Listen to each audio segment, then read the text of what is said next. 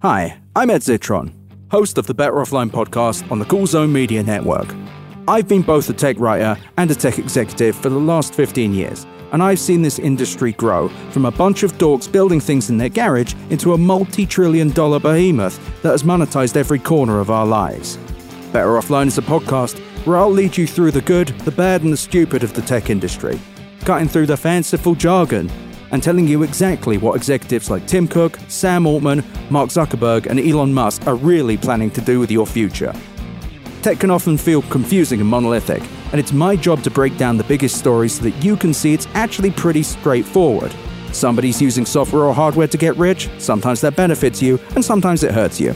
Sometimes it means that Google makes their search results worse because they want to make more money. Sometimes it means that you don't see your friends on Instagram because they need to sell more ads. And sometimes it means that shady foreign entities use massive compute resources to pump up the price of cryptocurrencies, conning customers into losing billions of dollars. I want you to be smarter and more aware of your digital lives, all while understanding the agendas of those involved. Be they big tech entities like Microsoft and Meta, or untrustworthy little startup founders that are working on innovative new ways to trick you into giving them access to your data. I'm your guide to the future, even if the future can be a little bit intimidating.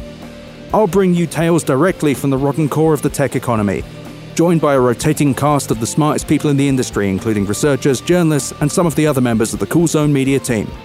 No nonsense, no buzzwords, no bullshit, just a crystal clear window into a world that quietly finds new and innovative ways to make billionaires rich.